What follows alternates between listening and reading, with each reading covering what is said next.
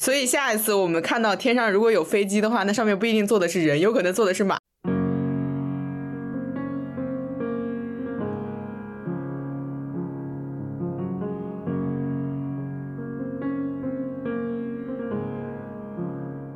很多人以为我一定要把马骑成什么什么样啊，一定要这样那样的。其实，对你说的特别对，就是我也我我有的时候感觉没法跟他们解释。我说，这并不是说我一定要比赛比成什么样，这只是因为我喜欢它，然后，嗯，就这是能让我日常跟马相处的一种方式。那为什么喜欢呢？这个东西就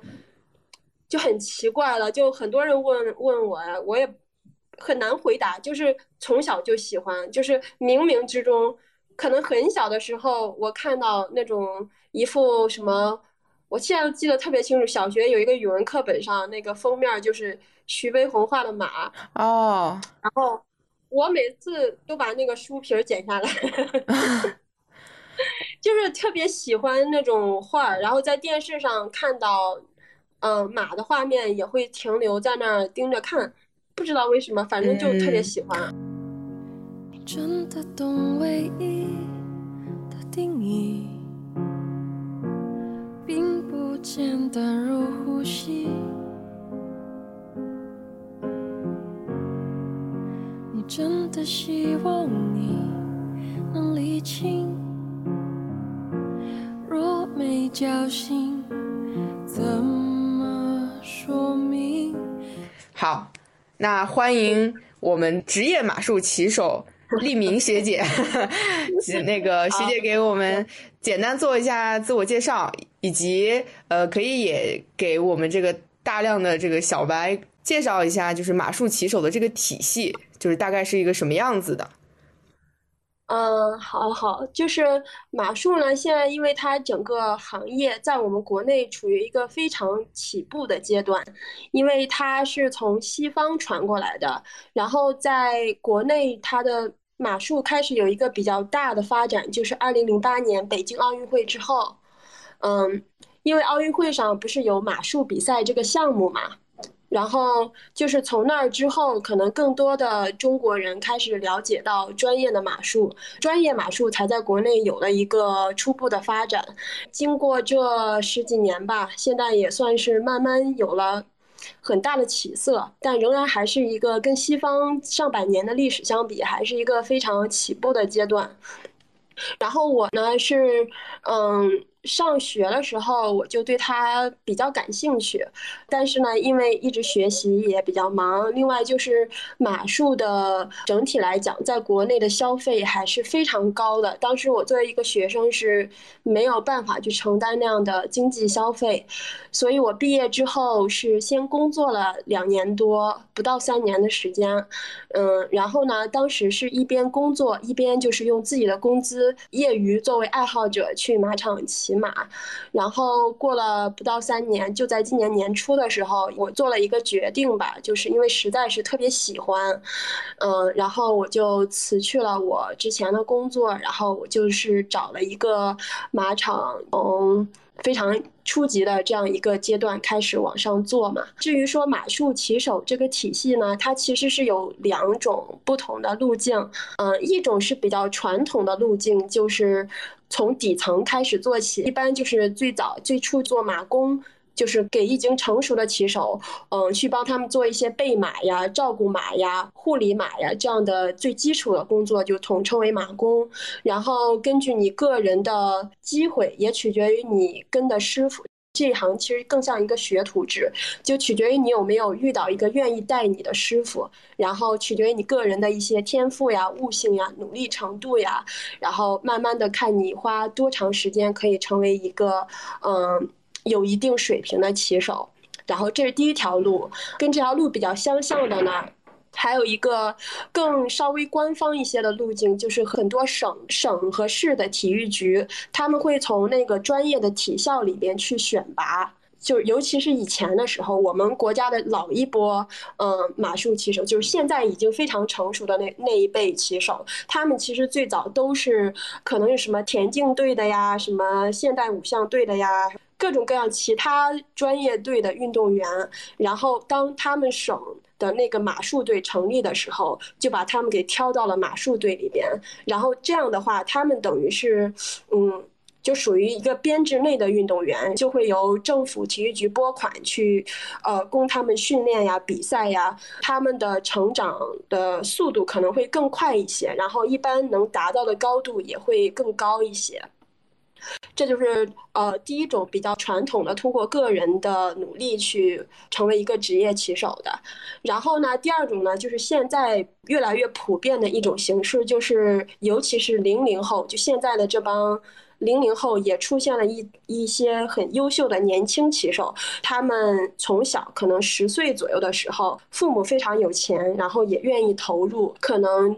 最终体现为一个用比较直白的话讲，就是父母砸钱把他们给砸出来的。嗯，现在越来越多的是这种情况。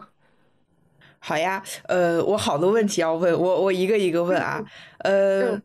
我最大的一个问题就是，那你刚刚其实讲到了两条，一条是属于是呃，就是可能感兴趣，然后找到了一个好的师傅，然后这样子一路，然后成为一个职业的骑手。那这个骑手和比如这种体校里选出来的这种，他们之后会会同台竞技吗？还是说之后也是完全两条发展道路？会的，会的。马术比赛就是所有人在一起，然后不分男女，不分年龄。哦，是同台竞技的，了解。对，OK。那你其实刚刚也提到，比如呃，比如要有一定的天赋，再包括比如他们体校选拔的时候，其实也会从其他的这些队里面去选。那这个会有什么标准吗？嗯，一般来讲，骑马所需要的天赋呢，就是需要腿长。这个就跟你弹钢琴需要道理，有道理。对，嗯，然后呢，其实。另外的呢，也取决于你个人的性格。就是马术中，它也有很多项目，比如说我喜欢的就是盛装舞步，嗯，它类比到人的运动里边更像芭蕾舞哦，很优雅。嗯，对。然后还有另外一个项目是越，就是那个那个场地障碍，就是很就是马骑着马去跳那个很高的障碍嘛。然后那个更像类比到人里面更像跨栏。所以它的危险程度，包括它就是激动人心的程度会更高。嗯，就竞技色彩可能也会更重一些。嗯，对，可以这么理解吧。就是它，嗯，它更适合于那种就比较喜欢轰轰烈烈的那种性格，了解，可能就是那个更感兴趣。然后像盛装舞步这种非常细腻的东西，其实需要内心更更敏感，然后更能沉下心来这种性格，才能有可能去在这条路上走到一个比较专业的高度。嗯，那也在描绘一下，比如到达一定水平或者说专业的高度，那那会是一个什么样的，比如画面或者说样子？呃，盛装舞步呢，就是它它马术比赛是一个呃，可能已经有。接近二百年的历史了吧，所以它是有明确的级别的。所以呢，盛装舞步到了最终的级别，自由演绎大奖赛，也就是 嗯，很多人。对，在在那个电视上看到那种高级别比赛，就是骑手穿着燕尾服，就是人穿盛装，马走舞步嘛，确实是那样。然后马的步伐都是像飘在云里边，特别好看。然后做出来的动作也是正常的马不会做的那种动作。然后同时它还要配配上音乐，然后就显得马是踩着那个音乐的点。在跳舞一样，嗯，我刚刚脑子里有这个画面了，所以白马王子 有的时候重点可能不在王子，可能在白马，对吧？对对，就是因为这个盛装舞步到了到了最顶级的那一层的，嗯，大奖赛那个级别的体现，就是人只是骑在马上，好像是马自己做动作，自己跟着音乐去。跳舞一样，但其实它的真相是，马的每一步都是骑手给马的指令，马是完全服从于骑手，是骑手去呃通过指令来引导马做的动作，因为马是不会记住动作的顺序，更记不住音乐的那个节拍的。嗯，哎，那接下来其实就会有一个问题，就是呃骑手和马的关系，就是就像你要遇到一个好师傅，其实会更难，你还要遇到一个好的马。对对，是这样的，就是在比较专业和高级的马术中，不管是盛装舞步，还是越野，还是场地障碍，其实好的骑手和马，马和骑手是相互成就的。嗯，就是嗯，一匹马它也不是天生就会做那些动作，或者说天生就有那样的竞技能力，它一定是靠一个好的骑手去教它做那些东西。嗯，然后呢，一个对一个好的骑手，他也需要有一个有一批或者每个好的骑手生命里肯定都有那么一两匹让他永生难忘的马，就是陪伴他的时间最长，让他学到的东西最多，然后最终带着他走到了一个最高的层次的那样的马。嗯，你这样说，其实我有想到。呃，我不知道为什么，可能你刚刚说那句话的时候，我开始突然有点被感动，因为我应该是两周前刚看了一部电影，是讲雪橇犬或者说领队犬的，叫多哥，他就是那个领队人这一生遇到的唯一一只或者说特别难忘的一条狗，对，然后我刚刚类比一下这种感情，就是人和动物之间的感情，所以我也想听你讲讲，比如你现在。在练习中的这个马，它是一个什么样性格的？或者说你们两个的这个互动是一个什么样子的？或者说训练或怎么样？哦，我现在骑的马，嗯，就首先我我加入我现在的团队的时间很短，只有今年年初到现在就是不到半年的时间吧，然后。我的团队可能是国内比较少见的，是一个外教的团队，就是外国骑手，欧洲的骑手。他是一个在欧洲已经到了大奖赛级别的骑手。现在在上海，就是自己有自己的马房，我就是作为他的一个学徒去这样去工作。然后呢，我平时的工作中就会骑一些，嗯，他需要我去辅助他练习的马。比如说，我骑的最多的一匹马是我们马房个子最小，但是呢，就是最有活力的一匹马。然后我们经常叫他“精神小伙”，因为，嗯，它是一个，首先它是一个很好的教学马，就是马有两种。或者有有 N 多种吧，但是所有的人都绕不开的一种马叫教学马。然后呢，这种马的特点就是它经验非常丰富，它会做很多很多动作。然后如果是跳障碍的话，它会自己去跳那个障碍，就是它有一点像自动挡的那种。只要你给它的，只要你给他的信号是对的，那他做出来的东西一定是差不多的。虽然它的质量可能不是很高。嗯哼。因为这种马通常不会特别贵嘛，它跟那有一些天生的基因特别好、特别贵的马，在质量上是没有办法比的。但是它它会的东西一定是多的，它也换句话说，它是你的另一个老师。嗯，就对于初学者来讲，所以因为我现在就是算是刚入门嘛，所以我骑的教学马就比较多。然后我现在骑那个教学马，就是因为它个子也比较小，然后它是嗯西班牙进口的，就是从西班牙来的西班牙马。嗯，然后因为我教练也是西班牙人嘛，马是非常典型。我不知道你们就是可能比较反正常人的直觉吧，感觉马个子好大，但其实马是胆子非常小的动物。然后就是英文中，嗯，叫 flight animal，就是中文我不知道怎么叫啊，就是它会。就是它遇到危险或者它觉得有危险的时候，它的第一反应是逃跑。嗯，所以呢，你会经常看到，如果你看比赛多的话，马术比赛中你会经常看到马忽然闪了一下呀，或者是就是忽然马显得很害怕，然后把骑手给扔下来呀。可能受惊吓之后会。对对，然后对受到惊吓，而且马受到惊吓的因素太多太多太多了。比如 他看到了一个他。不熟悉的颜色，或者说相机的闪光灯，或者听到了一个莫名其妙的塑料袋的声音，或者刮了一个风，然后风把树枝吹动了一下，这种东西都会吓到他。哇哦，嗯，因为马的视觉是非常广的，就是它的两只眼睛长在侧面嘛，人只能看到正面和侧面不太多的东西，马几乎是三百六十度的视角。马的视野盲区只有自己尾巴根子后边那一点点，所以就是你周身任何的风吹草动，马都能看到，然后任何的一点点声音，马都能听到。然后我骑那匹马就是对声音特别敏感，然后我在我们那个场地里边骑的时候，经常就是墙外边，因为已经不是马场了嘛，过了一辆车呀，什么那个呃，就是收垃圾的大爷那个。团了一下塑料袋呀，敲了一下铁皮呀，扔了一个瓶子呀，这个马瞬间就 有危险，快跑！对，原地起飞，你知道吗？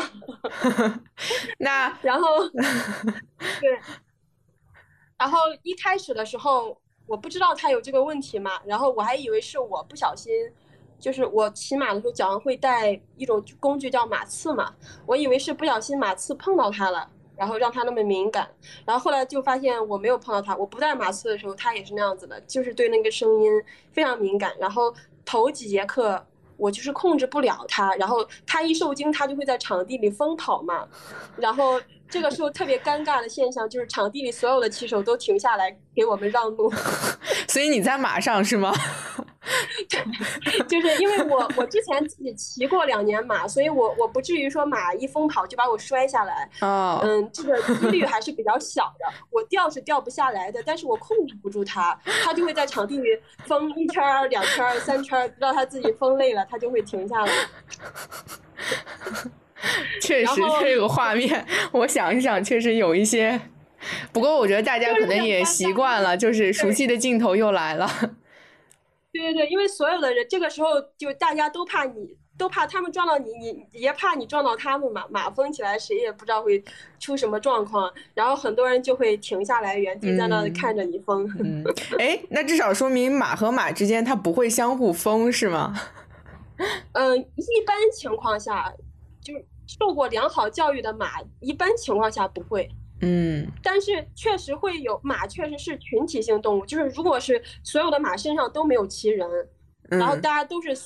自由状态下放在一片场地里，那很有可能其中的一个炸了，一群都会炸。嗯，然后但是这种呢，就是因为其他的马身上都有骑手，而且一般情况下都是经验比我更多的骑手，他们能够比较好的控制住，或者说让自己的马安静下来。然后我一开始是那样的，就是。停不下来，然后过了几次，大概几节课之后吧，因为首先你已经知道，呃，在它开始发疯的那个瞬间，你几乎就是你能感觉到马的头抬起来，然后就是身子底下已经开始发飘，感觉它要起飞了。那个时候你有一些技术手段可以让马立刻安静下来，就如果那一个瞬间你让它安静下来，它也就安静下来了。那这个技术手段是什么呢？就是你要用。你骑马的时候手里都拿着缰绳嘛？你要用缰绳，你要用缰绳去告诉马，不让它疯起来，因为马一疯它就往前嘛。然后一般缰绳的控制，缰绳有点像，怎么说呢？就不太，不太恰当的一个描述，就它有点像车的手刹。然后，所以在你感觉马要起飞的一刹那，你把手刹拉一下。这样，如果那个马是受过良好教育的，它一般也能安静下来。嗯，有有有意思。哎，刚刚你还提到，你像这类马，其实是有一类是训练马。我其实还蛮好奇，就是训练训练马，他们一般会是属于上课嘛？嗯嗯，是先被训练好，然后再就是便于 OK。对，因为因为就是一个任何一个骑手，他的学习过程肯定是需要两样老师，一样是一匹马作为他的老师，一样是一个教练作为他的老师。在他的初期阶段，就是一定是这这匹马和这个教练都要经验比较丰富，才能带着他很快的去成长起来。嗯嗯嗯，那刚刚其实也提到，就是你现在所在的这个嗯马术俱乐部。呃，也是面试进去的吗？还是怎么进去的？嗯，也不是啦，因为其实马圈是一个很小的圈子，就是这个运动是一个很小众的运动，所以这爱好者们或者从业者们他自己所形成的这个圈子其实并不大。尤其是，嗯，我喜欢这个盛装舞步的这个科目，就就我提到了马术中还有另外一种叫场地障碍，嗯。然后在我们国家目前来讲，可能九成以上从事或者骑马的人，他都是在那个场地障碍的科目上。所以到了盛装舞步的时候，其实只有百分之十不到的人。然后，所以这个圈子里边你有什么动静，就几乎所有人都知道的。啊，然后有什么哪里需要人呀，哪里要换人呀，包括谁买了一匹什么样的新马呀，几乎就是你的，你懂吗？就是全国的盛装舞步骑手都会知道的。相当于你们形成了一个虚拟村，就是村口发生什么，村委可能就都就就传遍了这种。对对，而且一般情况下就是，呃，最南的广东以广东深圳为中心一个圈儿，然后呃长江流域就是。上海以及包括苏州呀、无锡啊这里一个圈儿，然后北方就是北京啊，包括附近一些地区一个圈儿，就这三个圈子啊。嗯，OK。然后你刚刚其实提到，你像你第一次接触呃这个骑马是在大学是吗？对，是在我大学毕业之后了。哦，毕业之后，那可以跟我们讲讲，就是当时是怎么样接触以及。呃，怎么样确定自己是喜欢的，以及怎么样做这个决定，就是辞掉正式工作，去走向这个职业道路，或者说变成职业道路的这个这个故事吗？哦，嗯，就是一开始的时候，我上大学的时候，我一开始就很喜欢马，但是当时我是单纯喜欢马，然后其实，嗯，在复旦的一些同学可能知道，我当时为了转专业做了一整年的努力，就是我想转去美国读那个。马兽医这个学位啊，嗯，当然想法也比较简单，然后做了很多准备，最后嗯没有去成。一方面是因为嗯经济压力比较大，然后另一方面就是父母可能也就就还是担心我读不下来嘛，因为这个风险非常高。因为美兽医它在美国也是属于医学的那个学位范畴里边，所以它的就很难读。对它的培养周期非常长，前期的经济投入非常大，而且你入学的时候，他要求你那个 GPA 就是你懂吗？三点九，四点零，所以，所以当时我在复旦几乎是崩溃的，就是感觉你你懂吗？谁能在复旦拿到四点零的学分啊？学霸，学神。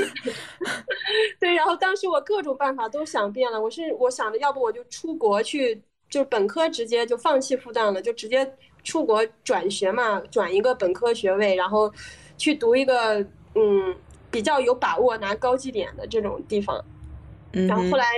反正也是想了很多种方案吧，反正没有一种是我和我的家庭可以承受的。然后没有办法嘛，那就想着只能先毕业了，因为当时已经大三大四了，毕了业就一边工作。我工作的时候。就是觉得还是想去马场工作，我当时就是死心不改，我觉得我可以找一个马场，就跟着那个马场的，就是已经有经验的兽医去学，也不一定非要拿一个学位什么样的，就我可以直接现场去学，然后从事这个职业，就反正对这个职业特别上瘾。我跟你讲，我觉得我现在我父母当年没没同意我读那个学位，现在他们真的肠子都悔青了。就是 马马兽医是国内极其极其稀缺的工种之一。对对，尤其现在整个这个马术，我觉得它未来可能还会持续的破圈，随着这个中产阶级群体的庞大，所以说你对应的这个呃外围的这些服务产业链都会这个急速膨胀。对对呀，而且你想，专业的马术来讲，马其实是一个运动员呀，所以他面临的马兽医需要解决的问题，其实并不是说马感冒啊，什么肚子疼啊，肚子疼也有一部分，并不是这些病，而是运动伤。马兽医处理的可能八成以上的案例都是运动造成的损伤也好，甚至是致命伤也好。嗯，所以它更多的是偏向于运动学那种东西。然后你想，国内每年进口这种。百万现在一百万买一匹马已经是很常见的了，然后国内每年都是这种大量的百万级的马回来，然后运动训练经常受伤，没有好的兽医真的是头都疼死了。就是你想，我要是作为一个马主，我这个马花了二百万买的，那他生病了，那我肯定是请最好的兽医啊，是没有。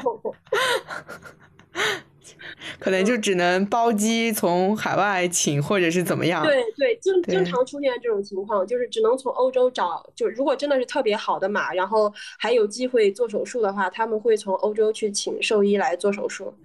然后这种一请就是一般就是两天三天就能花他几十万。哇，我理解你父母的肠子悔青的感受了。哎，总之我没有读成，然后我不就来了马场嘛，然后。一看马场，除了做兽医，也有很多其他的职位。比如说，当时也有人劝我去做马术传媒这一块，因为一个马圈现在，尤其是随着它的不断扩大，它更需要很多人去做传媒业的人去帮他做宣传啊、市场呀，以及赛事的这种嗯运营呀这些东西、策划呀。还有一些人会建议我去，就是做教练呀，做骑手呀，就是这些，嗯，偏向于教学呀、骑马呀这种东西吧。然后我当时我就我就说我一边看吧。我当时我是养了一匹马，然后养了一匹马的过程中，嗯，也是偶然的机会吧。我看到人家也是电视上就是那种盛装舞步的比赛，哎呀，我瞬间觉得这就是我的人生。打开了新世界的大门，因为我以前没有在现场见到过，你知道吗？因为那种级别的骑手，我们国内说白了是没有的。哇！然后你只能在电视上看。然后我一看到，我说：“呃，行了，就这个了，选了。”也是，命运都是一个又一个偶然组成的。对，而且我当时看到的那匹马就是西班牙马，就是它是马马，就是。马的一个品种就是那那种马就叫西班牙马，然后从此就导致了我对西班牙马特别有感情，然后也好像就冥冥之中就让我找到了我现在的教练。哇，我又被感动了。对，就是其实你你从就是正儿八经从专业的角度来讲啊，西班牙马并不是盛装舞步马中的主流。就它是一个已经被边缘化的东西。其实现在国际赛场上高级别盛装舞步马就是品种，这种主流是什么德国马呀、荷兰马呀这些国家的。嗯，所以就是像欧洲的话，盛盛装舞步也不是一个，比如平分秋色，就可能还是相对也比较小众一些，在这整个的这个马术里面。在欧洲的话，其实其实是平分秋色的，就是它跟呃场地障碍呀，包括越野。欧洲还有一种叫越野赛，就是你会看到骑手在那种又上山又下河，然后又跳树，特种马的，又跳峰的那种的。在对，在欧洲那个也比较流行，但是在国内其实很少有那样的场地条件嘛。嗯，所以国内那个一般没有人玩。OK。其实我刚刚问你那个问题，本质是在问初初心，但是我听下来，我觉得我那个问题还没有问到位。我觉得再问一下，就是你为什么对马这么上瘾？因为我发现你像马术骑手，嗯，马术师骑手也是你对马上瘾的一个实现方式。究其本质，还是你对马上瘾？为什么啊？对，就很多人以为我一定要把马骑成什么什么样啊，一定要这样那样的。其实，对你说的特别对，就是我也我我有的时候感觉没法跟他们解释。我说，这并不是说我一定要比赛比成什么样，这只是因为我喜欢它，然后嗯，就这是能让我日常跟马相处的一种方式。那为什么喜欢呢？这个东西就就很奇怪了。就很多人问问我呀，我也。很难回答，就是从小就喜欢，就是冥冥之中，可能很小的时候，我看到那种一副什么，我现在都记得特别清楚。小学有一个语文课本上，那个封面就是徐悲鸿画的马哦，然后我每次都把那个书皮儿剪下来，就是特别喜欢那种画儿，然后在电视上看到，嗯，马的画面也会停留在那儿盯着看。不知道为什么，反正就特别喜欢。哇，我听下来，我终于遇到了这样的人。我生命中从来没有遇到过一个人，他的喜欢是他解释不清的。就是因为其实我大学的时候也一直在思考人生的意义啊，巴拉巴拉巴拉。包括我们做这档播客，其实也是想看各各个人的生活。但其实我内心一直藏着一个问题，就是我特别想去看看那些。呃，天生或者说拼了命的在追求某一个东西，到底是因为什么？但是刚刚听你这个，其实确实可能有可能和前世有关吧。说点迷信，就也就反正真的有这样的人，他能够解释不清楚他喜欢为什么喜欢，但是他能感受到自己强烈的喜欢，我觉得特别好，真的特别好，非常的稀缺，真的非常的稀缺。嗯，所以我觉得，嗯，我觉得可能很多人他生命里应该都有一种某一种他喜欢的东西，只是说可能被他成长的经历啊，或者现实面对的东西，包括他自己的潜意识，可能，嗯，他否定掉了，或者他被压抑的，嗯，他被压抑了，可能是。嗯，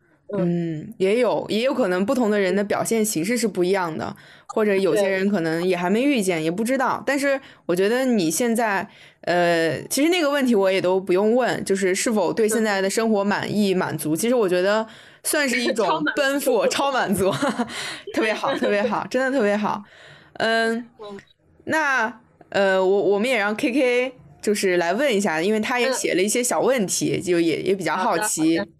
嗯，好。我觉得听学姐的分享，就是听到后面问题居然开始越来越多，就是我解决了一些问题，但是从这些分享里面，我又有了更多想问的东西。我我其实想问一个，对，跟刚刚很有联系的东西，就学姐提到说，西班牙马现在在盛装舞步里面可能不是那么主流了。你你就是能给我们介绍一下，就现在大概就是这个世界上啊，可能有多少种？像什么马的品类啊，然后大家可能都分别适合干什么？有这样的说法吗？就当然有啊，就是嗯，世界上马的品种，嗯，我估计应该是有二百种吧左右。啊，嗯，所以它的品种非常多，然后在现代就是现代人生活中经常见的其实不是很多，然后。嗯，我们大家可能更熟知的一种是纯血马，就是这种马呢，就是速度快，所以它都用于那种速度赛，然后就是比谁跑得快的那种的。然后这种在香港以及在嗯澳洲啊西方一些国家可能比较流行，因为这个速度赛马一般是跟博彩业挂钩的，就赛马场的那种。对，你可以赌马，你可以下注说，我赌这场这场比赛这匹马赢，然后如果我赢了，我的赌注就会翻倍啊什么的。啊，我懂了，我懂了。嗯嗯，然后这是一个品种，这种品种叫纯血马，它的特点就是跑得快。然后，嗯，但是呢，因为这个东西，因为在大陆，因为政策的一些原因吧，它其实嗯发展不起来。嗯。然后呢，另外一种更常见的就是现在我们所说的马术里面用的这种马叫温血马，就它有一个统称叫温血马，温是温暖的温。哦，好好神奇！前面那个纯也是是纯纯纯洁的纯，是那个纯正的纯。对对，嗯，好好奇怪，为什么纯会对应一个温呢？不是不是，哎，你这个好问题。纯血马其实，在在在对应的意义上来讲，它叫热血马，因为它跑得快，它的性格特别躁动，然后它给人的感觉就是那种要要要要像炸弹一样，要往前冲的那种感觉。OK，对。然后同理对应的热血马还有其他的马种，比如说我们嗯中国传统文化里面比较推崇的什么汗血宝马，它其实嗯它的就学名叫阿尔哈杰金马，就是哈萨克斯坦呀，包括吉尔吉斯斯坦，现在就是古时候的西域那一带传来的马种。然后这种马也是热血马，因为它性格就非常敏感，非常躁动，然后嗯。好，然后身体一般就是比较呃，就是苗条，比较细吧，比较纤细，就一一切适合跑得快的那些体征，在热血马身上都比较明显。对，然后与热血马相对呢，就有一种马叫冷血马，冷血马也有很多品种，比如说什么那种夏尔马呀，嗯，什么弗里斯兰马呀，就是冷血马的特征就是长得巨高，然后整个马显得跟大象一样，特别重。然后这种马一般就用于拉车，尤其是你在啊什么《权力的游戏》啊那种，你你懂吗？就是那种电影里懂了。看到那种他们拉车的马，长得又高又大那种拉车的马，就是冷血马，因为他们的性格就是特别沉沉稳，然后你用它拉车就特别安全。啊，嗯，然后呢？地域差异嘛，就是。可能像人一样，就比如说人在热带可能就比较那啥，在北方就比较比较高大，是这样吗？肯定，如果是它自然状态下，肯定有地域差异的。然后，但是，但是你看，现在就我们就说到这个后边，人类会不断的根据自己的需要去培育新的马种嘛。嗯嗯。然后这就说到了，包括包括刚刚说忘记说了一个西班牙马，它其实也是热血马。怪不得他在盛装舞步里不是那么主流，是吗？对对，就我说的那个，我说了，我骑的马跟精神小伙一样的，就是你稍微一碰它就要起飞了。怪不得了，嗯，他就性格很容易激动起来。然后，但是西班牙马它在就是中世纪的时候，它被称为国王之马，就是因为它长得好看，就是白色，一般都是白色的，然后长得非常壮，然后非常勇敢，所以那个时候中世纪的呃贵族用它打仗，就是做战马。哦，然后嗯，然后与冷血马和热血马对应的呢，就是温血马。你看，这这个这个就体现了温，它其实不是对应纯血，它是对应热血和冷血。然后温血马呢，它其实不是一个自然马种，它是现代人为了为了适应于这些马场马术的什么盛装舞步也好，场地障碍也好，为了适应这些体育需要而专门培育出来的马种。嗯，了解。就其实他们是现代培育出来的，不是天然。对，对，所以它。所以你能理解为什么西班牙马其实慢慢被边缘化了？因为它肯定打不过人工培养出来的呀，人家就是干这个。对，嗯，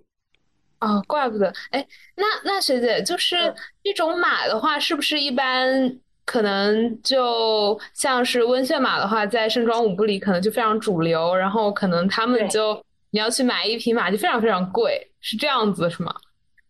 嗯，怎么讲呢？就是马的价格。嗯，在国内，我们先不要看国内的情况，因为我说了，国内是一个混乱的市场，马匹的价格是高度不透明的。但是你把它放到一个，比如说欧洲或者美国这样一个成熟的市场体系里边，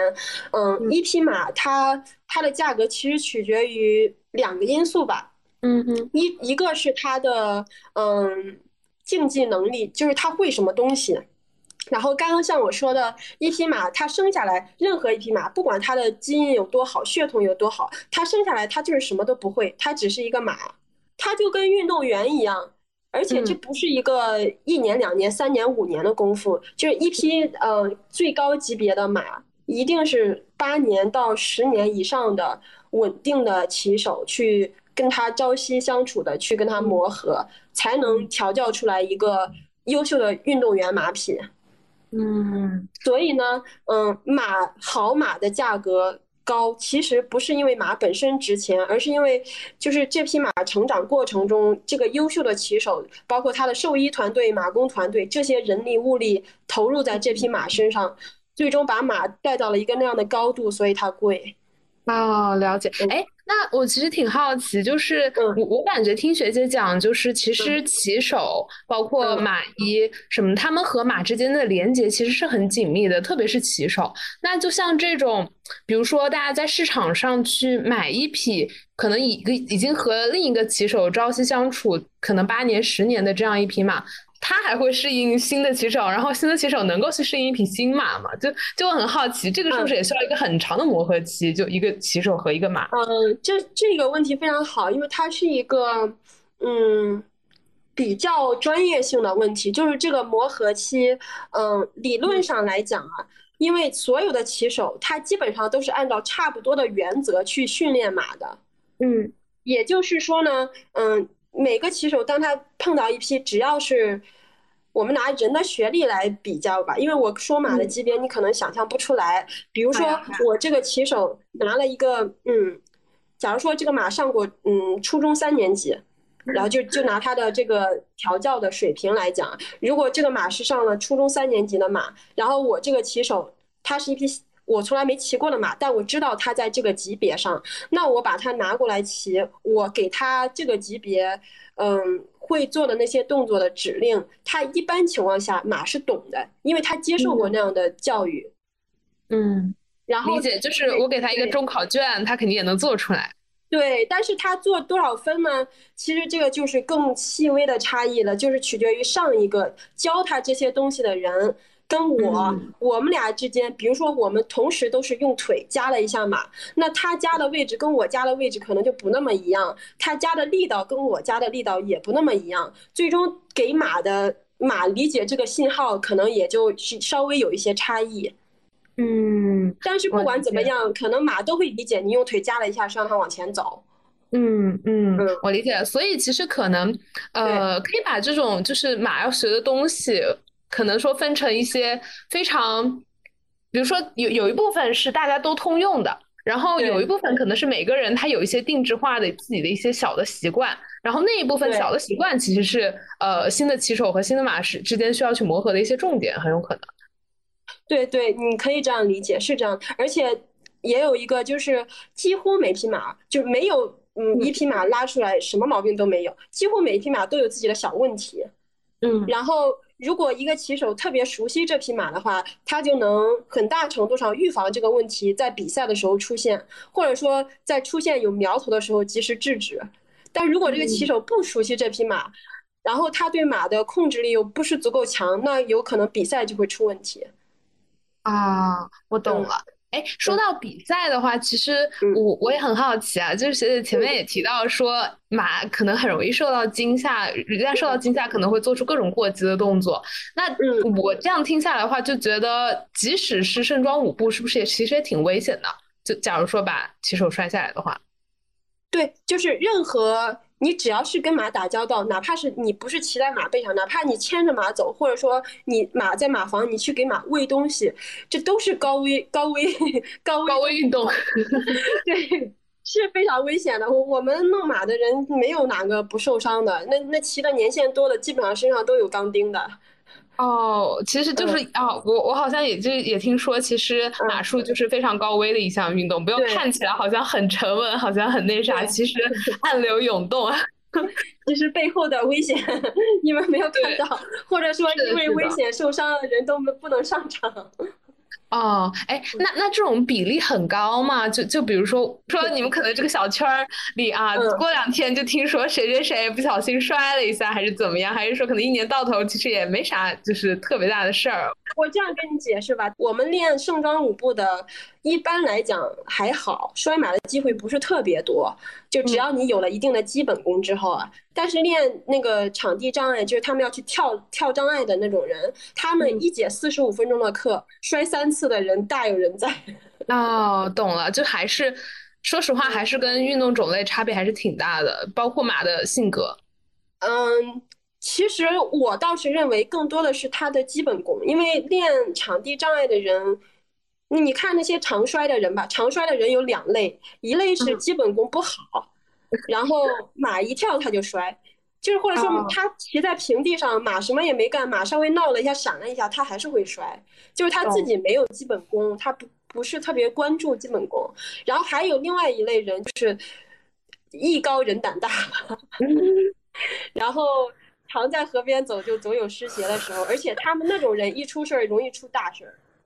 哦，哎，跟开车很像哎，就开车要么是就是蹭一蹭，不小心呃嗯刮一下花什么，新手新手对新手蹭一蹭，对老司机出车祸的概率比较高。对对，有可能有点像，嗯，毕竟好的。然后对我们盛装舞步这边，因为嗯，就是你骑在马上，一般情况下，嗯，摔下来的概率不大，因为舞步骑手。更多的是注重基础，嗯，然后另外你进行的动作呀，确实没有那种跳障碍的那么高的风险，嗯，然后嗯，但是舞步比较容易的是，嗯，场地环境不安全的时候，马容易受伤，不是说容易受伤，就容易出现一些意外吧。就是舞步比赛中，一般观众比较多。然后有的时候还要放音乐呀，还有什么摄像机呀、灯光呀，这种很多因素，很多哪怕是世界顶级的骑手，你会发现，就是他们比赛的时候，连那个比赛场地都进不去，哦，因为可能就是因为那个场地门口放了一盆花，或者放了一个摄像机，或者那个灯光的角度哪里让马害怕，然后那个马就会受惊，哪也不进去。对他怎么都不进那个舞步场地，然后按照盛装舞步的比赛规则，就可能铃响三十秒钟之后，你还没进去场地，那你直接就淘汰了。啊，哎，那这种就我我其实还挺呃，另这这也是我其实之前就很好奇的一个问题。我看那个马术有个就是很短的一个小纪录片啊，讲的其实是一个障碍赛的一个选手，中国的一个选手。他其实就我看他那个比赛过程中有那种可能马经常到了一个障碍前啊，你你怎么给它做指令，它都不愿意跳，它就直接叫拒跳的这种动作。对，那你比如说在盛装舞步出现这种情况，因为这种东西是你没有办法控制，甚至你有的时候没有办法去。呃，努力，然后去改变这个事情，那你会觉得这一瞬间你会觉得特别无奈嘛？就可能说跟其他工作很不一样，因为这个事情还很取决于马。嗯，我没有遇到过这种情况。首先，因为我没有比过赛，然后，但是我从日常练习的这种角度，包括就是跟同行交流的角度吧，一般出现这种情况，比如说场地障碍中马拒跳，嗯哼，一般都是人为失误。嗯，马很少主动拒跳，就或者说，嗯，训练成熟的马不会主动拒跳，因为马的训练中有一个非常重要的因素，就是告诉他不能拒跳的。啊，所以其实更多还是骑手本身的能力。对，如果马剧跳，嗯，百分之八十吧，就我看到，尤其在国内的情况，就是一帮小孩嘛，他们其实。控马的能力不是很强，然后可能马要起跳呢，他小孩子因为紧张呀、害怕呀，他就拉了一下缰绳，就是那种就像我说的拉手刹。马就是那种油门加满，准备开始跳呢，你给人家来了个手刹，那你让马怎么跳嘛？是懂了，懂了，懂哦。所以其实还是怎么说，就是很多都是通可以通过训练和磨合去把这些不确定性降到最低。对，是这样的。包括像我说的那种盛装舞步里边，马进不去场呀，或者说躲闪呀，就是一定是有某种东西让马害怕了，或者说马有的马是对特定的东西就还像我那个马，就是它看到什么奇奇怪怪的颜色呀、形状呀没事儿，但是它就是听到声音不行。那那相应的就是骑手们也会有很多办法，就是你会看到在几乎所有的比赛中，马的耳朵上都会戴一个东西叫耳罩，那耳罩就有点像人戴的那种隔音耳罩，它其实可以消除掉大部分的噪音。哦，理解，就不会受到声音的干扰了，就去掉一个干扰源。可能更多的能排除那些因素吧。嗯嗯，哎，我我插插一个小问题，所以说平时在训练的时候，一般都是。通通过动作和马去互动的，不会有一些指令，它是能听懂的，是吗？对对，你问的这个问题非常专业。就是马是一种对对语言没有什么反应的动物，它不像狗一样啊。就是你叫马的名字，你从小叫到大，马也不会知道它自己叫那个名字的。但是马对于对马对于气息呀这种马的触感特别灵敏。然后他对于甚至人的气场呀，然后人的这种今天的心情好不好呀，马其实都能感觉到。然后你骑在马上，你手指头动一动，马都知道的。哇哦，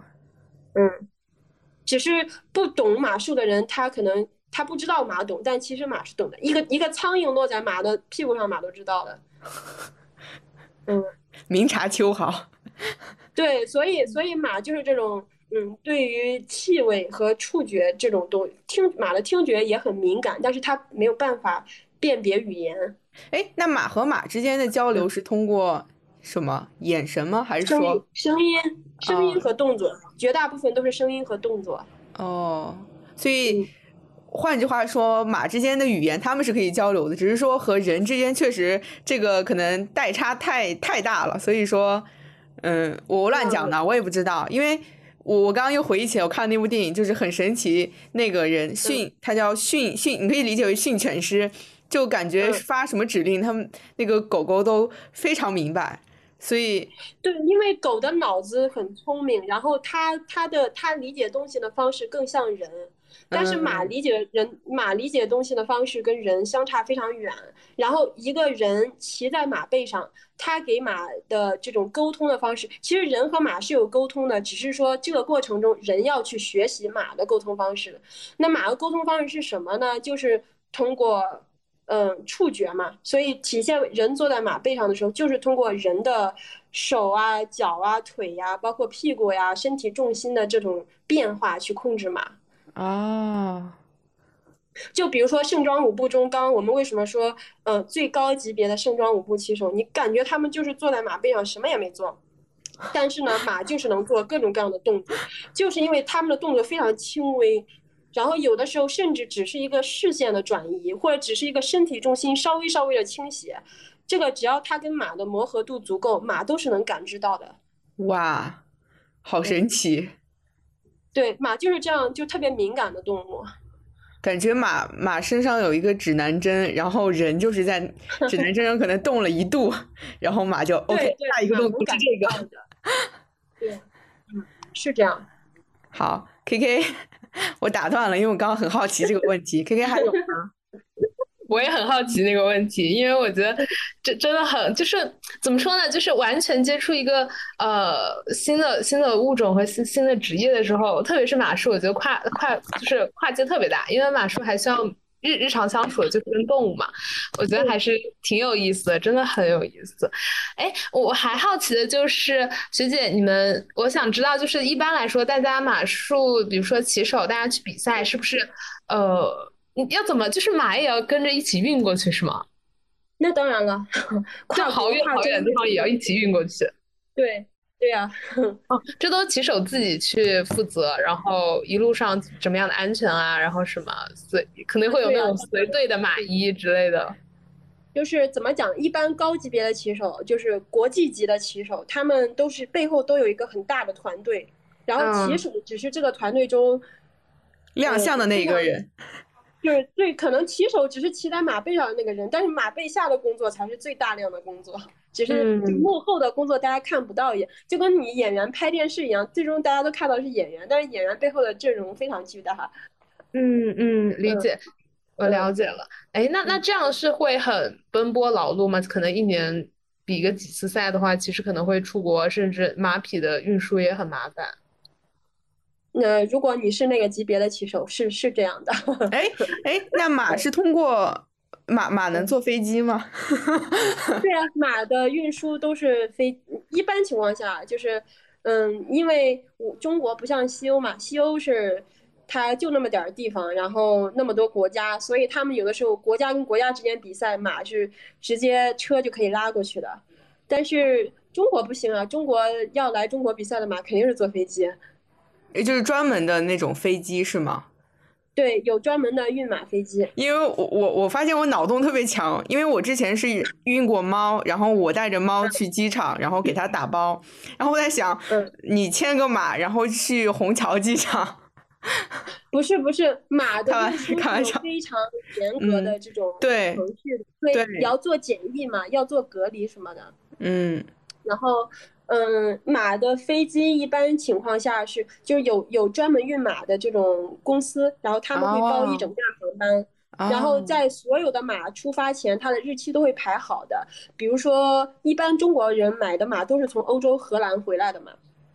他他不管哪个国家买的马，他最终都是先运到荷兰，然后从阿姆斯特丹机场起飞，然后看你是飞上海呀、飞北京啊，还是飞什么西安呀，各个地方的航班，然后他都会提前凑一波，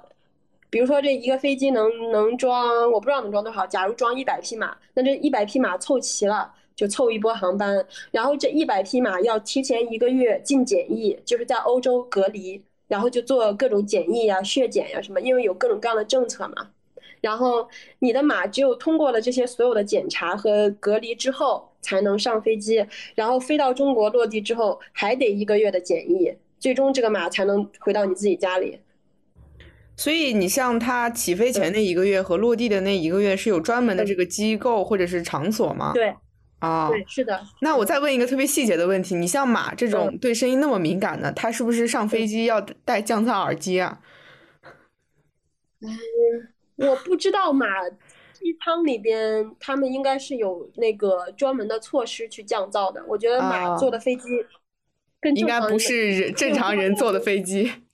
对我看过他那个马的机舱内部的环境啊，它就是一个一个的像集装箱一样的东西啊。然后每个集装箱里边分三格，然后一般情况下。就马坐飞机也分什么经济舱，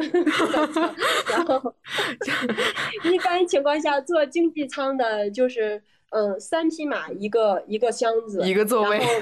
对，和人的一样一样的，对，就跟人一样。它中间都是用那个栏杆隔开的，然后三匹马装一个箱子，三匹马装一个箱子。所以很多人买马一般他是三匹三凑三匹三匹的买，因为它三匹能凑一箱嘛，然后一箱的费用是一起付的。然后，嗯，如果你买，如果你是公马呀，什么就是那种爱打架的马、爱挑事儿的，那一般就只能买头等舱，就是它两匹，就是它的一个箱子里面只装两匹马，甚至一匹马。嗯，有意思。哎，嗯我我刚刚我刚刚还想 Q K K，所以下一次我们看到天上如果有飞机的话，那上面不一定坐的是人，有可能坐的是马。之前从来没有想过。我听到经济舱和那个头等那舱震撼。这个真的是不聊不知道。我现在审视一下自己的想法，可能就是真的是觉得马是天上刮过来的，或者是地上长出来的，从来没有想过这个通运就是运输的问题。对啊，你想国内这么多，就是尤其是像比较高级的中高级别的比赛吧，几乎全是进口马。确实，这个是这个今天一个极大的认知。对国产马很难去拼得过吧，拼拼不过那那帮进口哎的马。，其实我还挺这这一点，其实我也刚刚也想问，因为我只懂那么一丢丢历史，但是我记得好像你比如这个元元朝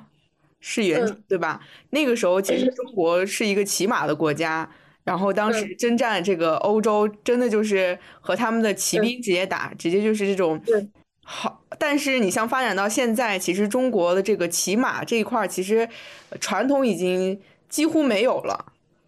嗯，是这样，但是怎么讲呢？就是还是我刚刚提到的，因为马术它是一项现代运动，嗯，然后呢，人类已经强大到根据这种运动专门培育出了适用于这这种运动的马，而且现在嗯培育出来的马已经越来越厉害。就是以前可能一匹马你要教它五年，它才能掌握的东西，现在很多马一出生就会了，因为它嗯通过带基因了 对一代一代的这种遴选，嗯而且现在嗯的。就是配种技术也越来越先进嘛，以前必须公马配母马，现在就是直接人工公马配公马公对，就就现在就直接人工采精，然后人工受孕，还有代孕的，然后哦甚至还有克隆的。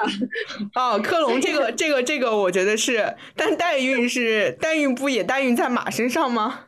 但是比如说你只有一匹非常好的母马，然后你有哦一匹非常好的公马，那如果你只有这两匹马的话，你一年只能生一匹小马。哦，但是呢，如果你可以代孕，因为母马是每二十二十一天发情一次，那也就意味着你一年你可以从这个母马身上采十十次卵，那你这十次哦卵配十配十次，那你这效率就是十倍的翻嘛。哎，那我问一个问题啊，就是 比如我们我们万一有一些有钱的听众，他就是也很好奇，然后被种草，你像一次一次消费大概要多少钱啊？好卑微的问题。嗯没有没有，这个是很现实的问题，不然我也嗯很可能不会走上这条路。像我们我现在的团队属于国内收费的，当然水平也是，收费也是第一梯队，就是最最贵，然后水平最高的那一波吧，那那可能总共就三五个人，然后就我们是一次课四十五分钟，大概是我想两千多块钱吧，两千嗯三左右。嗯，但是马术的关键在于它是一项运动，它不是你骑一次两次就能怎么样的。你一习得。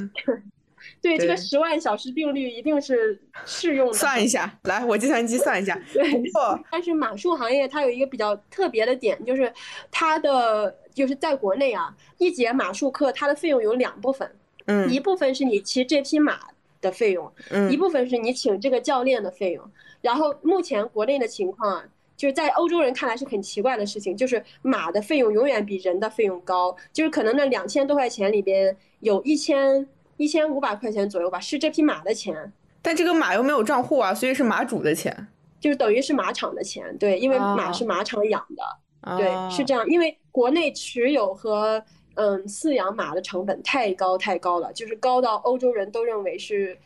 疯狂，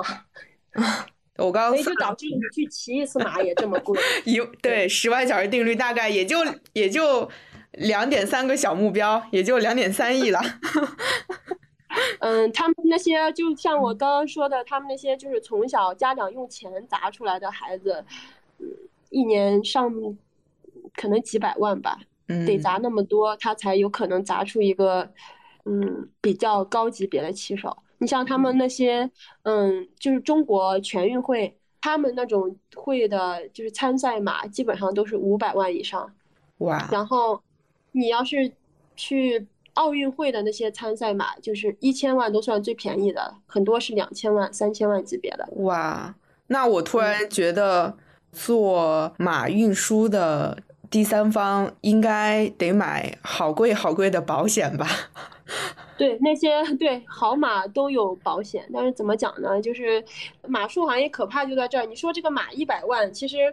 我凑一凑，我省吃俭用凑个几年，我可能也也能把它买下来。但是它可怕的是养这匹马需要的费用非常高。是是是嗯，，如果你买了一匹一千万的马，那就是另外一个量级的概念。对，这个真嗯还真的是。对，那你像你来到这个马场之后，相当于是和这个马场的关系是属于是有师傅，还是说他也是你的老板？你需要同时去工作，然后怎么怎么样，然后有嗯这个工资的报酬还是什么？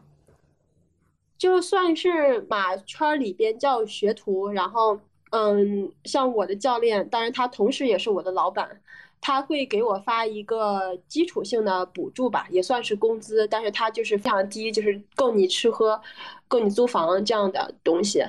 然后呢，但是他教你骑马，包括你骑他的马，这些就全部都不收费了。其实是赚了。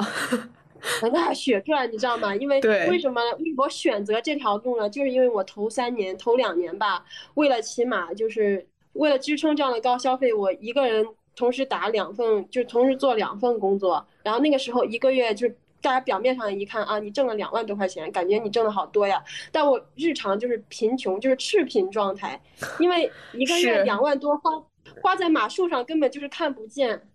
嗯，这个确实，所以呃，换句话说，其实咱们也不是呃纯粹就是或者说，可能这个比喻不恰当，如果不恰当咱们就过去，就是纯粹从经济角度，我裸辞去马场，但其实换句话说，我去马场就是呃这个性价比会更高，因为虽然我挣的少了，但是呢，我还能有盈余我。花的也少，对，嗯对对对，对，是哦这样。但是你从另外一个角度反过来想呢，就是因为业内的默认的规则就是这样。如果你嗯作为一个消费者来找我学，那我收你的费用很高，但是这一部分很高的费用不是我收你的，而是就像刚刚是马场收你的，嗯，因为他养的这匹马在这儿，马很贵。嗯但是呢，如果你在这儿工作，那那你的角色正好反过来，你变成维护这匹马的高价值的人了。嗯，马场的人就是对，也就是说，以前我为了骑马，我要付给别人钱，然后现在是我帮别人骑马，别人要付给我钱，然后这就牵扯到一个刚刚我说的非常，就是刚刚你说那个车的类比嘛，你说买一嗯。辆好车，然后后续的花销也很大，其实这里有一个非常关键的区别，就是车和马最关键的区别在于，你买了一辆什么兰博基尼，你放在那儿，它永远都是兰博基尼，对它贬值的速度不会太快，它过几年可能也会贬值，但是它只要放在那儿，它它的保值空间是有的。但是马不一样，马是运动员，你得练它。花一千万，对你花一千万买了一匹马回来，然后如果你没有一个相应水平的骑手或者教练去维护它的话，可能过了一年，它连一百万都不值了，因为它嗯会把自己会的东西全部都乱了或者说因为嗯对，运动员每天都需要拉伸啊，什么肌肉训练呀、这个那个的。如果马得不到相应的东西，它也是一样的，它肌肉会退嗯缩，它的平衡会变差，它的柔韧性会慢慢退。慢慢失去，然后最终体现为这个马一千万的马就和几十万的马一样了。嗯，这个确实是也是一个点，嗯就是说现在是维护这个马的马场里的人，所以说他的这个呃好的状态或者什么也是我付出的。对对对，所以呢，这个概念反过来就变成了，我骑马不仅不用花钱，还还还得问别人收钱。比如说我帮你骑马，那你就得给我钱，因为你的马的状态是我帮你维护的，你不可能天天来骑马。就对大部分马主来说，他只是周末能来，或者有的马主可能一整年都不来。那他这个马想要维护相应的水平和状态，只能是靠我们这样的人去给他维护，所以他反倒要支付给我们一部分钱。嗯，其实我觉得这样子理解的话，就是相当于是就是一个天才或者是一个什么，对于马主来说也是他的孩子，相当于现在他托管在你这里，你如果不给他一些培训啊、持续的训练啊，那回去就是就反正是这个这个意思。对对对，哎，呃，有很多马废掉。嗯，是我我我还有一个问题。对，就是你回忆起来啊，就是我们现在进入了回忆环节。就无论是你回忆起来对马的元素，还是说对骑马的这个经历，现在想起来，就是第一个出现在脑子里的这个故事会是什么？不管是好的、坏的，或者是酸的、甜的。第一个出现我脑海中的故事，对，嗯，就是我我现在的这匹马吧。我现在有一匹马，就我自己的马。然后，嗯，是我去年大概就是一年多以前吧，我用我攒的工资呀，包括借的钱呀，各种渠道买过来的。它曾经是一匹非常昂贵的从德国进口回来的五步马，就是专业的盛装五步马。然后呢，它回来就先后发生了若干件嗯不太幸运的事情。然后那这个你就可以看出来，为什么我说国内的。这个马术其实它是一个非常起步、非常原始、粗放的状态。首先呢，我这个马回来之后，当时我在天，就是我家在天津嘛，然后它的上一个主人把它买回来就放在天津，然后呢，全天津包括北京，当时他找不到一个有能力去维护这匹马的，就是盛装舞步的这种运动能力的这样一个骑手或者说教练，就是没有。就像我刚刚说的，盛装舞步是马术里边非常小的一个小众的东西。然后你想在这个小众里边再挑一个专业的，就是在天津来讲挑不出来。然后呢，他当时的马主就是他的上一任主人做了一个非常非常不理智的决定，就是他让这匹盛装舞步马转去跳跳那个场地障碍。这个概念就是相当于。这个概念就相当于你让一个舞蹈演员去跨栏，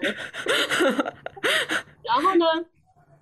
那马他又不会说话呀，他只好去，他只好去练障碍，只好只好硬着头皮，硬着马皮去了，然后就导致了悲剧嘛。他练可能练了没几个月吧，三五个月，腿就折了。你知道，对于一匹马来讲，腿折了就是一般情况下就是现场直接安乐死，因为马就是靠腿的。如果马腿折了，就是你看去年那个东京奥运会不还就是奥运会现场就安乐死了一匹马，那个匹马就是腿扭到筋了，它跳跳障碍落地的时候，可能就腿那么一一一一歪扭到筋了，那我就现场就那我不理解他不能退休吗？就是必须。还是他退休会有很多，就是从人道主义的角度来讲，就是如果不懂的话，那正常人都觉得让马活着总比死了好。嗯嗯。但是呢，存在一个问题，就是马它它跟人不一样，它的身体重量非常大啊，然后它又需要每天有很多的活动。马的天性就是爱运动啊。嗯。当它的一条腿瘸了之后，而且需要安乐死的那种瘸，就是没法治的瘸。有些瘸是可以治的，但是需要安乐死的那种就是没法治，像他那个筋断了，啊，或者是各种各样奇奇怪怪的伤吧，然后就取决于他落地时候那个角度，其实就是一个运气问题了，也是。然后呢，嗯，对他瘸了之后，嗯，如果治不好，这个马一生都是瘸的，那首先他每走一步就要疼一下，其次呢，他的身体的重量会。就是代偿性作用，因为这条腿不能吃力了，只能放在其他三条腿上，那其他三条腿就会逐渐出现各种各样的问题，然后他的身体部位就开始出现很多种因为一条腿瘸而带来的问题，然后整个马因为一条腿瘸，它没法再融入其他的马群，然后马的精神也会非常痛苦，嗯，再加上就是主人把马运来运去也会变成一件非常困难的事儿，嗯，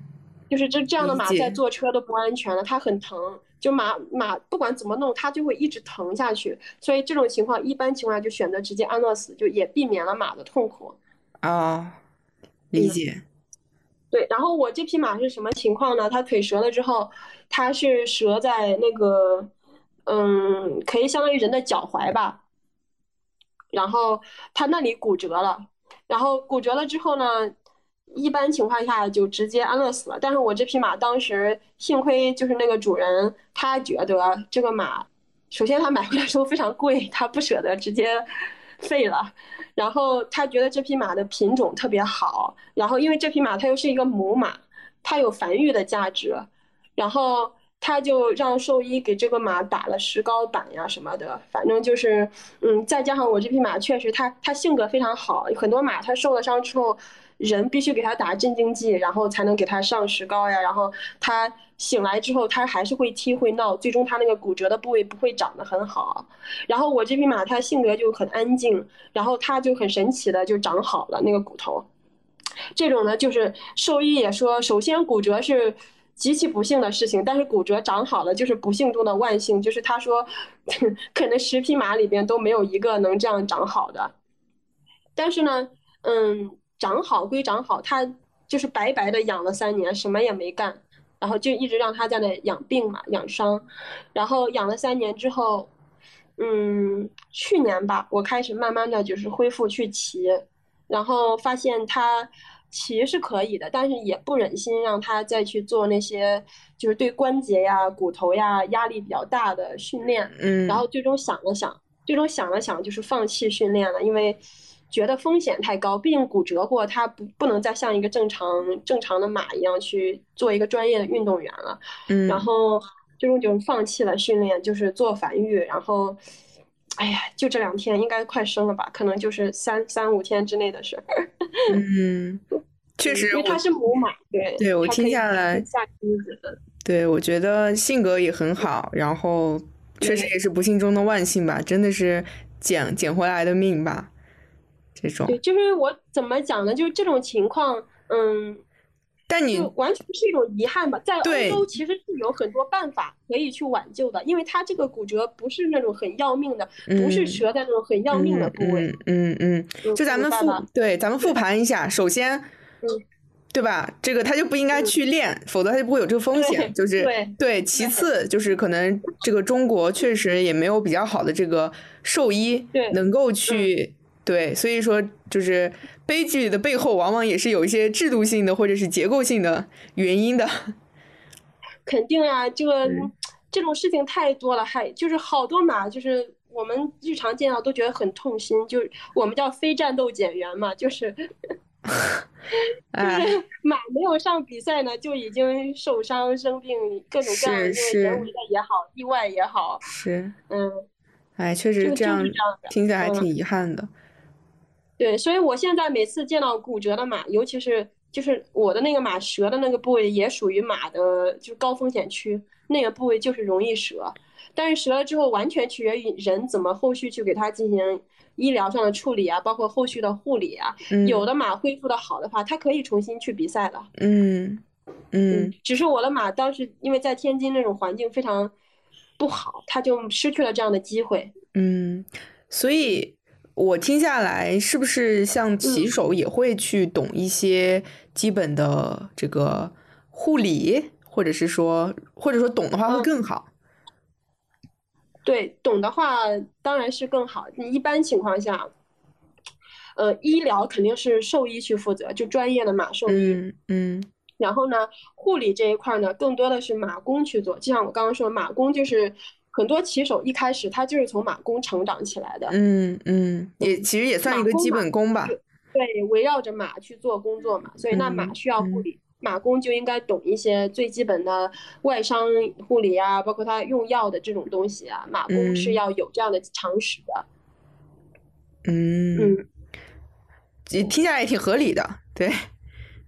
对他这个骑手的成长体系。它既然存在，就有肯定有它的合理性。就像现在我说的，国内这帮走上去的大教练，嗯，就资历比较老的教练，他们一开始基本上都是马工走上去的。是，是。然后现在这帮零零后呢，就有点不靠谱，你知道吗？他们除了骑马什么都不会。啊，然后，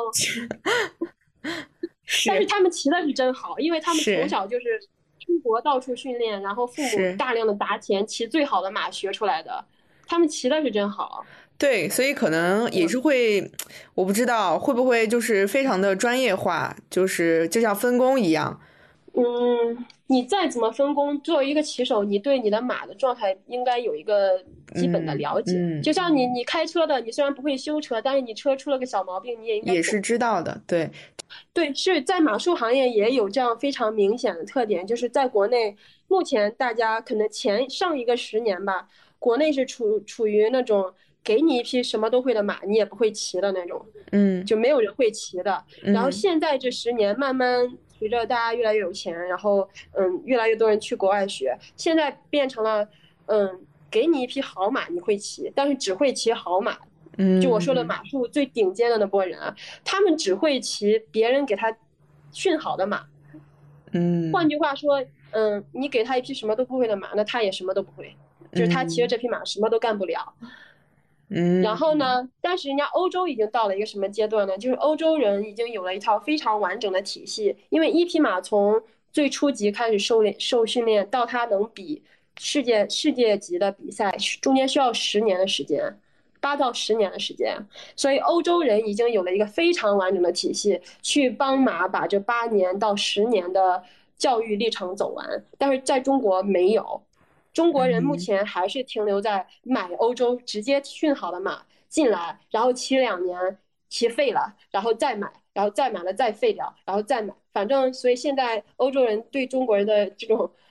马圈的概念就是觉得中国人不差钱，是这样的，非常悲哀的我只能苦，我只能苦笑了。哎，对中国的这个马术界有很多不正常的现象，就是从一个成熟的市场体系来看是非常不正常的现象。但是，就是我相信随着它这个东西慢慢的发展嘛，以后肯定越来越好。嗯，哎。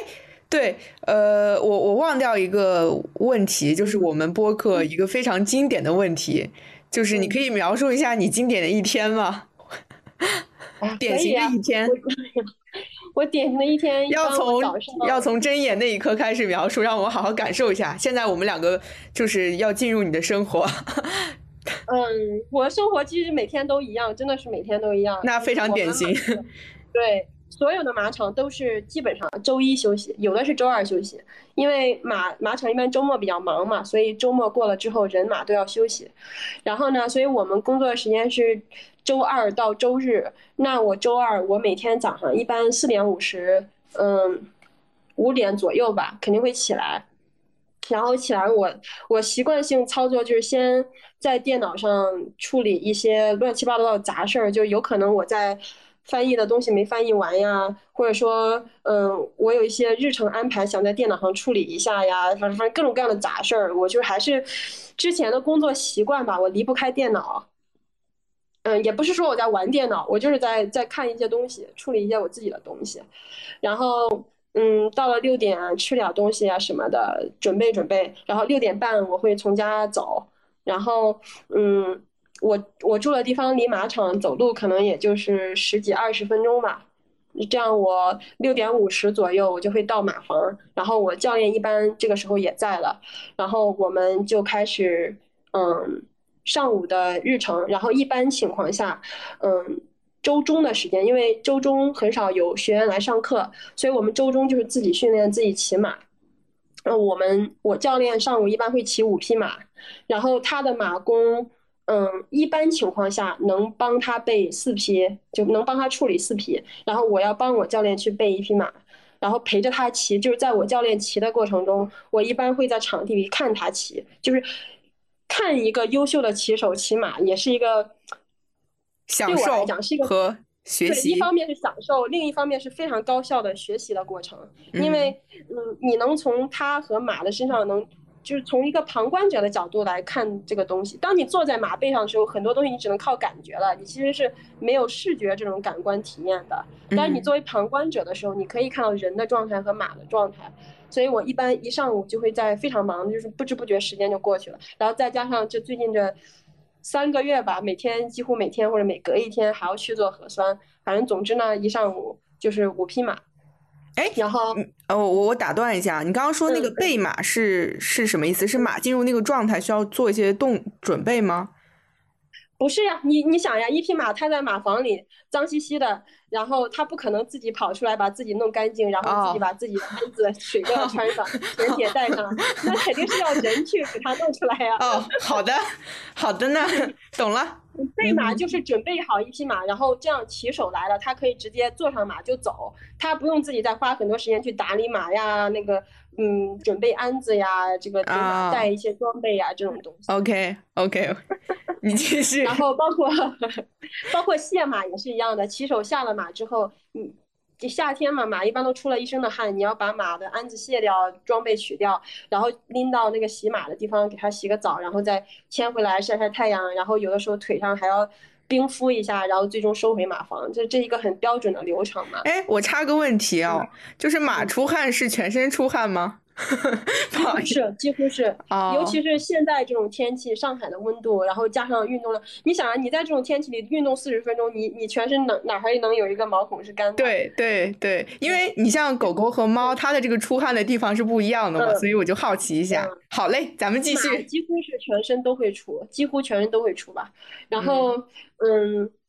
然后上午我教练骑五个马，然后一般情况下他。骑完五个马，他还会有一点点时间，他会给我上一到两节课。然后呢，这个就是我骑马，他站在地上给我上课。上午基本上就结束了，我们一般能从七点忙到十二点多，然后中间休息一下，下午嗯两点左右吧，然后我们会又去马房。嗯，我们团队因为现在有十匹马嘛，所以取决于你上午是骑了五匹马还是六匹马，反正下午剩下的马你就按照上午的操作再操作一遍。就是再骑一遍，然后，嗯，如果是周末的话，下午一般会有很多学员来上课。那这个时候呢，教练就是他自己不骑马了，他站在场地里边给要骑马的人上课。那这个时候我的角色就会比较杂，像有的人他来了，他可能需要翻译，那我就会去给他做翻译。然后有的时候他上课就需要一些类似于助教一样的角色，就是他可能忽然需要换一个什么装备呀，甚至换一匹马呀。他的学生骑马骑不到那个程度，他就会让我上去给他的学生演示一遍。对，然后一般情况下下午嗯五点半左右吧，基本上可以忙完，然后。所有的一天忙完之后，马都吃上晚饭了，我们还需要把这一天用的装备，嗯，全部擦干净。因为我教练他做的很专业嘛，很多很多教练，绝大部分教练是不管的，一天结束了，东西往那一扔就走了，第二天接着用，反正脏的就脏的。像我们忍受不了那个，我们都是把你这一天用的东西，该洗的拿到洗衣机里洗，然后该擦的擦干净，该收的收起来，这样你第二天永远都是干干净净的。嗯，然后。六点就基本上吃个晚饭，然后六点半到七点之间吧，一般我就是遛狗啊，嗯，就是基本上从马场，反正加上遛狗，加上我自己从马场走回来吧，然后七点钟左右我一般就到家了，所以我告诉你，我一般是七点钟以后有时间。嗯，然后七点钟到家了之后，如果没有像我们这样的约提前约好的事情，我一般就是随机的回一些微信，你知道吗？我白天是根本没有时间看手机的。然后我到现在已经有快两千五百条消息没有回了，我太感动了！我在发发发出去之后半个小时就回到，这一定是一种缘分。就是我一般只看。重要信息啊，就不重要的我很多我看了，但是我就没理会嘛，然后就过去了。嗯，然后七点多到了家，我就是一般情况下操作就是，嗯，回回微信呀，那个有的时候要买买东西呀，打打电话呀，乱七八糟的八点多，然后嗯看书。我一般晚上是我就是学习马术的时候，就是马术它其实分为两部分，一部分是你骑在马上。去做就实践的部分，但它还有另外一个非常重要的部分是理论学习。那晚上因为我白天没有时间，晚上一般我就会用一到两个小时，我就会去翻译一些嗯西方的马术理论的书籍。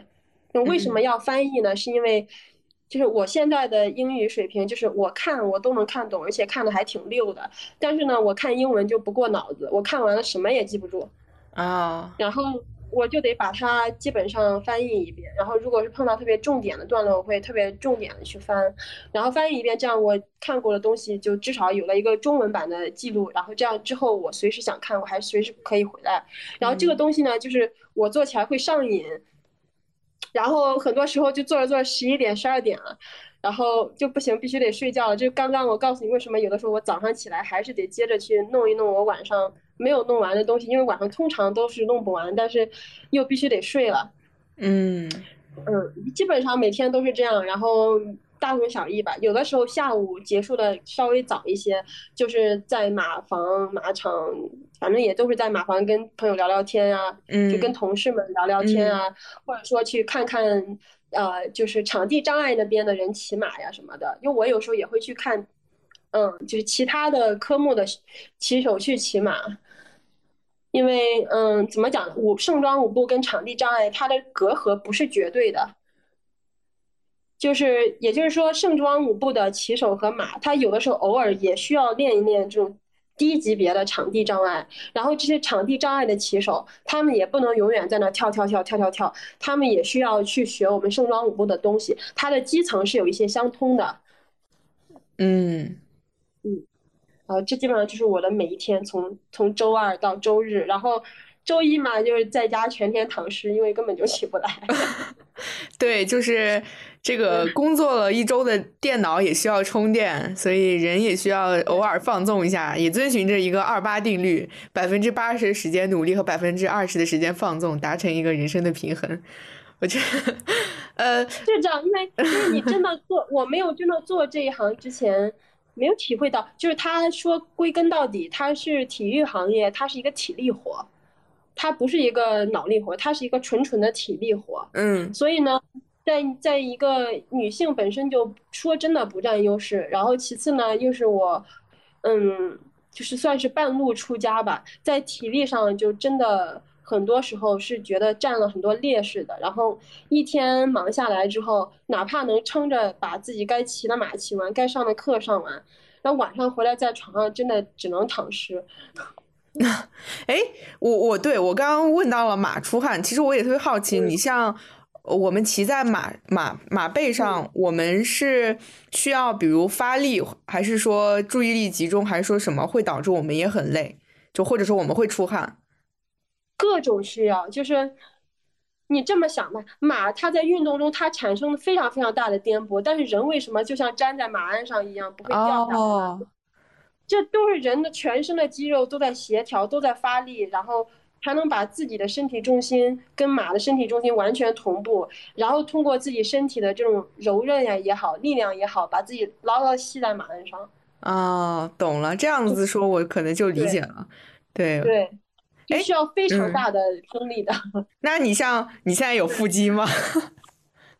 我腹肌可能还没有，因为我腰上脂肪比较多，但是我小腿、大腿的肌肉都是肯定非常发达，要要对要强壮很多。嗯，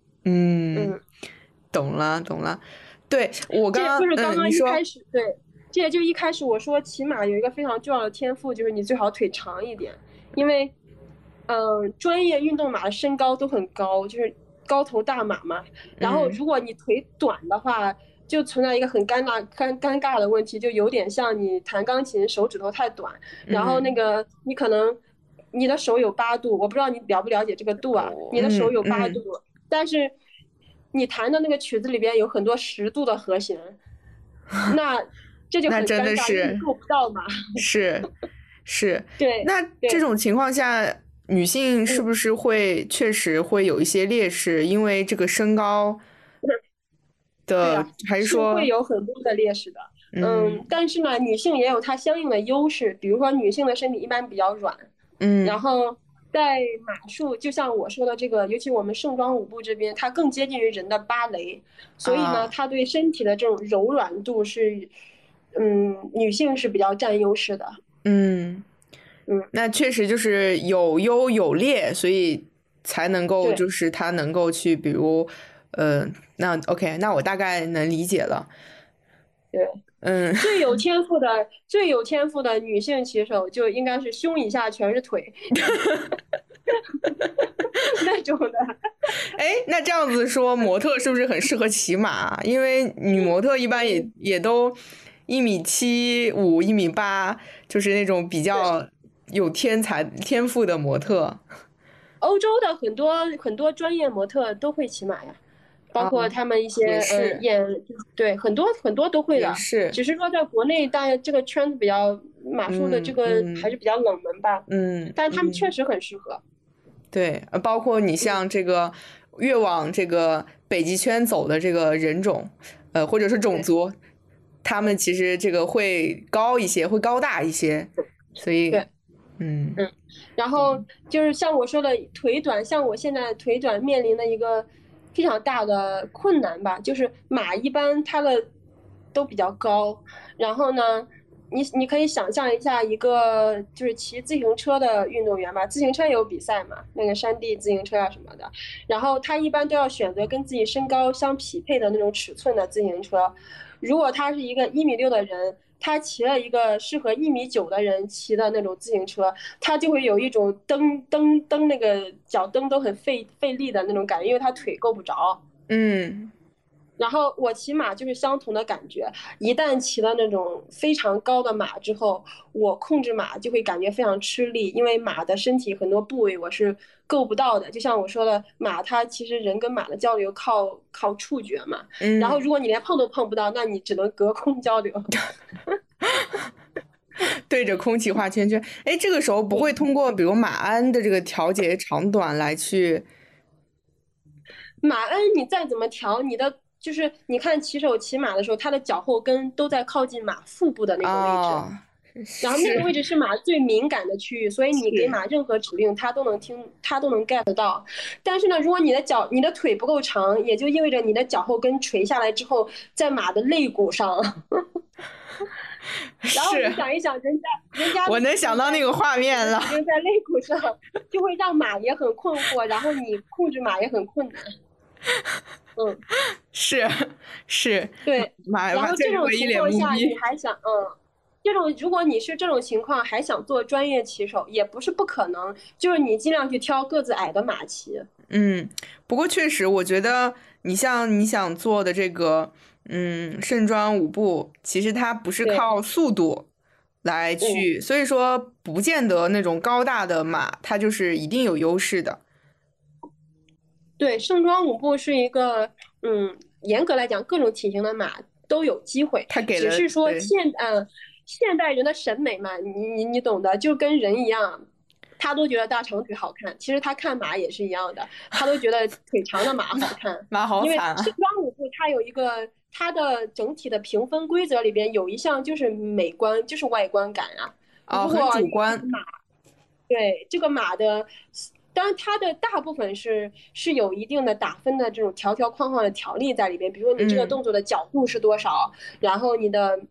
呃，路线是有多精准，但这些是比较客观的。但它有一部分比较主观的，就是这个整体的气质，整体的这种观感。那这个时候，如果你的马是大长腿，骑手也是大长腿，那相应来讲，给观众的观感就会好很多。嗯，理解。没有想到，其实聊下来，我觉得嗯非常纯粹。我其实其实刚刚听你的这些作息，其实有也也有让我想到，我 有一个朋友他是学中医的，然后他高考报志愿就只报了中医，然后他去中医就是北北北京那个就是全国最好的那个中医药大学，他高考分数超过了五十分还是六十分，然后他去到那边之后，他整个人的这个作息就是你你不把他称之为一个现代人都是 OK 的。就是就是没有什么没有太什么互联网或者什么，他就是呃一心读圣贤书。其实我觉得就非常难得，就是很纯粹，然后又有一个机会能这么纯粹，我觉得特别特别。你是我们非常特别的一个嘉宾，聊下来，我我也觉得，我有的时候嗯，就是怎么说，其实事情都是有，我有的时候也会非常享受这种。我有时候经常跟我朋友说，我感觉我跟入定了一样，就是。做起事情来什么都忘了，我有的时候真的会忘记吃饭，然后忘记做核酸，就是因为这个事情我已经忘了好几次了，非常尴尬。对，然后当你专注于一件事情的时候，你就是忘了，然后忘记时间，忘记吃饭，忘记嗯很多很多东西。是然后有的时候会给你的生，又加上我又是就是大部分时间从马场回来就自己一个人住嘛，然后有的时候也会造成一些生活上的麻烦吧。然后当然同时有的时候也会让我想，如果我过于专注的嗯聚焦在一件事情上，那我会不会就是错过了就是生活中其他的精彩？所以所以这是为什么每天我要。不管怎么忙，我晚上都倾向于留出那么一一个小时的时间，就是我努力的不不不干跟马有关的事情，嗯就是 就是自己看一些其他的书呀，什么嗯嗯或者找朋友聊天呀，或者什么嗯就是跟马没有关系的事情。可以嗯，可以啊，我我觉得，呃，之后如果我们遇到一些比较有趣的嘉宾，你如果感兴趣，嗯我觉得也可以拉你一起来聊一聊，就听一听其他人的故事或者是什么的。对我特别喜欢邀请嘉宾来做常驻嘉宾，我觉得也算是丰富我们主创团队的这个声音。然后我嗯昨天听到一句话，其实，呃。我我我我我先说啊，那句话就是说，呃，美妙人生的关键 在于你迷上什么。然后我们做这个嗯播客，其实也是，呃，我们现在提到职业，一般都会想到和钱有关的这种，或者说和回报有关的。所以我我们这个播客也是想打开大家的这个视野，包括打开我们的认知。所以我觉得也也挺好。嗯对对对，所以聊下来也不知不觉就聊了两个小时，然后快十点了。嗯，然后嗯，我觉得你们做的东西也非常有价值吧。然后，嗯，听到你的故事是我们坚持下去的动力，真的，我觉得嗯你像现在，因为你像 KK 之前有焦虑过数据，但我觉得你像 KK，如果今天采访了这个嗯学姐，你再去嗯想这个播客，真的就是我们邀请别人的一个由头。如果没有这个播客，可能我们也我也就不会采访你，因为即便我嗯视奸你朋友圈很久，也没有这个理由说学姐，我们能不能聊两个小时？学姐你谁呀、或者 对，所以我觉得这为什么要也是跟你聊两小时？对？对对对，对是，好呀，没关系，你们以后要是想了解什么的，我随时嗯欢迎，你们给我发微信嗯就好，然后也好，欢迎你们来看一看。好，好嘞，之后一定会拜访一下你。行行，那我们今天就先这样，也怕打打扰你休息，赶快休息吧。嗯，没事，是嗯，的好嘞，好，那好，就这样了，那就这样，拜拜。好拜拜拜拜。拜拜。眼神中飘逸，总是在关键时刻清楚洞悉